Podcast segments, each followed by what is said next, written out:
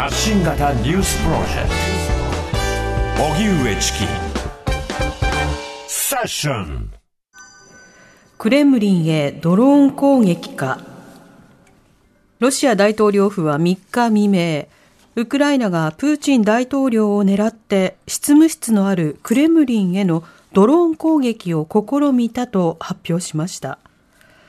プーチン大統領は当時現場におらず無事だったということで2機とも迎撃されたということです。ゼレンスキー大統領は攻撃に関して全面的に否定。ウクライナは自国の領土を守る兵器も十分には持っていないと訴えています。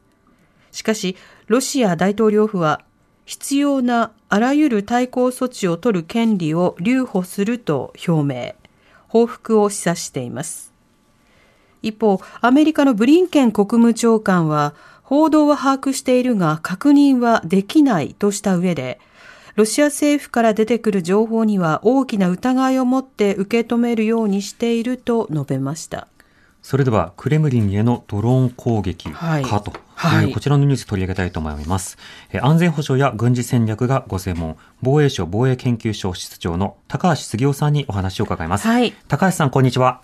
こんにちは。よろしくお願いします。よろしくお願いいたします。さて、今回ロシアへのロシアのクレムリンへのドローン攻撃、まあ、ドローン攻撃だったのかということも含めて、まあ、映像が出てきたわけですが、こういえ今回の映像、どういった内容だったのか、今一度教えてください。まあ、あの、あれから、あの、あの映像から見てわかることは、その飛行機型のドローンですね。はい、その、まあ、ヘリコプターみたいなやつではなくて、飛行機型のドローンがクレムリンの敷地の中に入っていって、うん、上空で爆発したと。まあ、そういうことになると思います。はい。この上空での爆発が迎撃によるものだったのか、それともそうではないのか、その点は映像からわかるんでしょうか？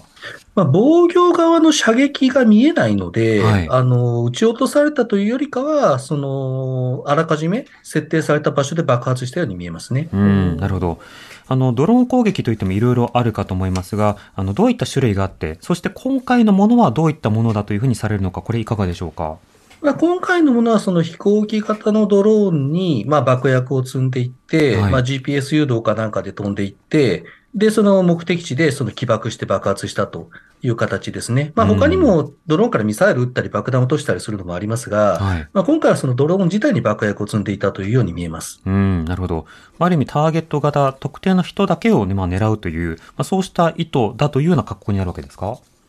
まあ、ただ、その、あの種のドローンに積める爆薬の量って非常にたかが知れていて、20キロとか25キロぐらいですから、あの、なんて言うんでしょうか、建物の中にいる人間を殺害するのは無理ですね。あの、うん、ですから、あれはいずれにしても、あの、そのクレムリンの敷地で爆発を起こすってこと、それ自体が目的だったように、あの、感じられます。なるほど。これ本当にいろんなパターンもあり得ると思うんですが、あの、例えばロシアによる自作自演なのか、あの、実際にウクライナのものが飛んだのか、それともそれ以外の人が、あの、ロシアの建物内部から飛ばしたのか、あの、こういった説、わからないところ多いんですが、高橋さんいかがでしょうか？まあ、現状で言えば、ウクライナが攻撃したか、ロシアの自作自演かのどちらかだと思いますね。うんそのウクライナの場合は、今準備している反攻作戦のための準備として、その後方か乱とか破壊工作を行うものの一環。はい。で、で、ロシアとしては、まあ、ちょっとクレムリンでの爆発って、その、自作自演にしても、こう、レベルっていうんですかね、うん、その、レベルが高すぎるんで、あの、相当な、何か大きなことを準備した上での、あの、自作自演ということになろうかとは思いますね。うん。相当大きなもの、要は、あの、まあ、今までであったら超えなかったような一線を超える、まあ、前触れということになるわけですか？そうですね。ただまあ、ウクライナに対する攻撃ということで言えば、もうこれまですごいいろんなことやってますから、はい、あの、まあ、私が現段階で考えつくのは、その、新たな動員、何十、えっと、前、9月に30万人動員しましたけれども、はい、また新しく、その何十万人か動員をすると。その理由として、そのウクライナが、まあ、モスクワを攻撃したからっていうようなことを言うっていうのが、まあ、一つシナリオとしては考えられるかなと思いますね。あさらなる攻撃報復というよりは、あの、プロパガンダとして国内向けの手段として位置づけられる可能性があるというわけですか？そうですね。偽旗作戦だと、自作自演だとすればそっちの意味合いが強いと思います。うん。これ実際、あの、ウクライナから例えば、あの、ドローンを飛ばして、それがクレムリンまで無血でこう入っていくということになると、まあ、相当あの、防空システムなどが、うん、あの、まあ、ざるというか、あの、不十分だという。状況を示すことにもなってしまいますが、実際それ可能になるんでしょうか？まあ、その、例えば防空システムのレーダーってあんまり遅いものって、あの、カットしたり、映さなかったりするんですよ。あの、少し前のあの気球みたいにですね。ええええ、なので、その低あの低速のドローンが低空を1機だけで侵入していった場合、うん、しかもそれが例えばモスクワに直行するんじゃなくて、ちょっとベラルーシ寄りの進路を通っていったりした場合には、はい、それ見つけて迎撃して撃墜するのって結構難しいと思いますね。うんということは、可能性としてはゼロではないんですね。そうですね、はい。うんただ、それをどういったシナリオが、あの、蓋然性が高いか、要は、より、あの、可能性として正当性、信頼性が高いのか、ここをこれから見ていくことが必要かと思います。なお、アメリカ側は今のところ確認できてないという発表にはなってますが、これいかがでしょうか？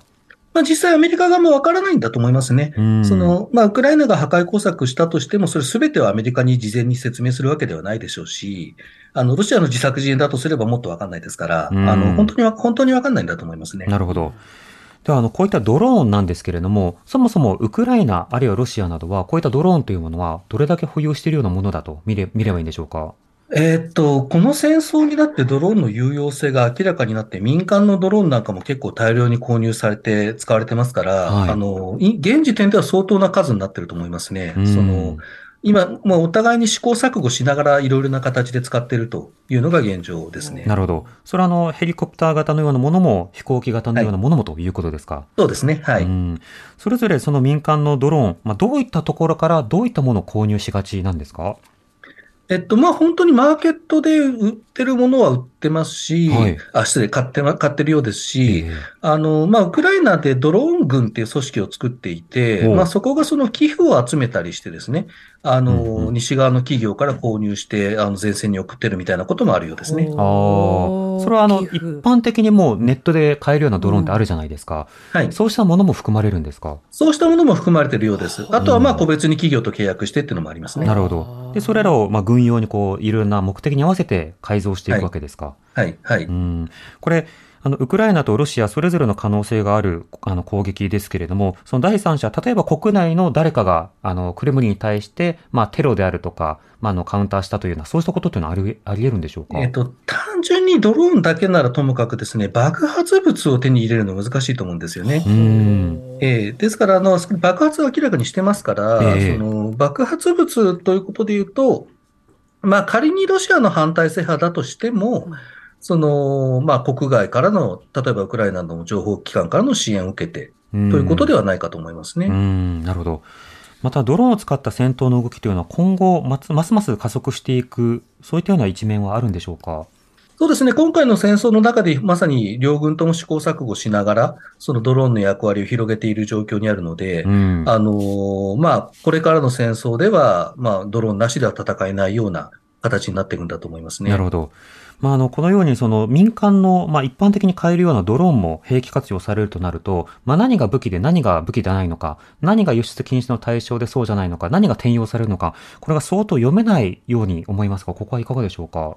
え、それはもう、その、現在のその、なんだろう、民間のテクノロジーのレベルというのは非常に高いので、はい、まあ、それがそのまま戦場で使えるということが今回また改めて分かったということだと思います。なので、それを区別して規制するのはそもそも難しいって考え方に立たざるを得ないんじゃないですかね。うん、なるほど。そうした上で、どういった規制ならあり得るのか、どういったラインというものは検討可能なのか、ここはいかがでしょうか？うーん、まあ、例えば現状のドローンで言うと、やっぱり搭載量が少ないんですよ。はい、例えば、まあ仮にその今回700キロぐらい飛んだドローンがあったとしてですね、うん、積める爆薬が20キロか30キロぐらいですから、えー、まあ、えっと、一般的なミサイルと積める爆薬って500キロとか1トンとかになるんで、ん。あの、まあそういう意味で言えば、だからペイロードが小さいっていうのはやっぱり大きな違いではあるわけですね。はいはい、そそそのあたりがポイントになるかなというふうには思います。うん、ある種の総量なども含めて民間の使用可能性を、まあ問うということですね。そうですね。はい。また、あの、ドローンというのは当然ながら攻撃用ではなくて、まあ、偵察用などにも活用されている面あると思います。今回の戦争ではいかがでしょうか？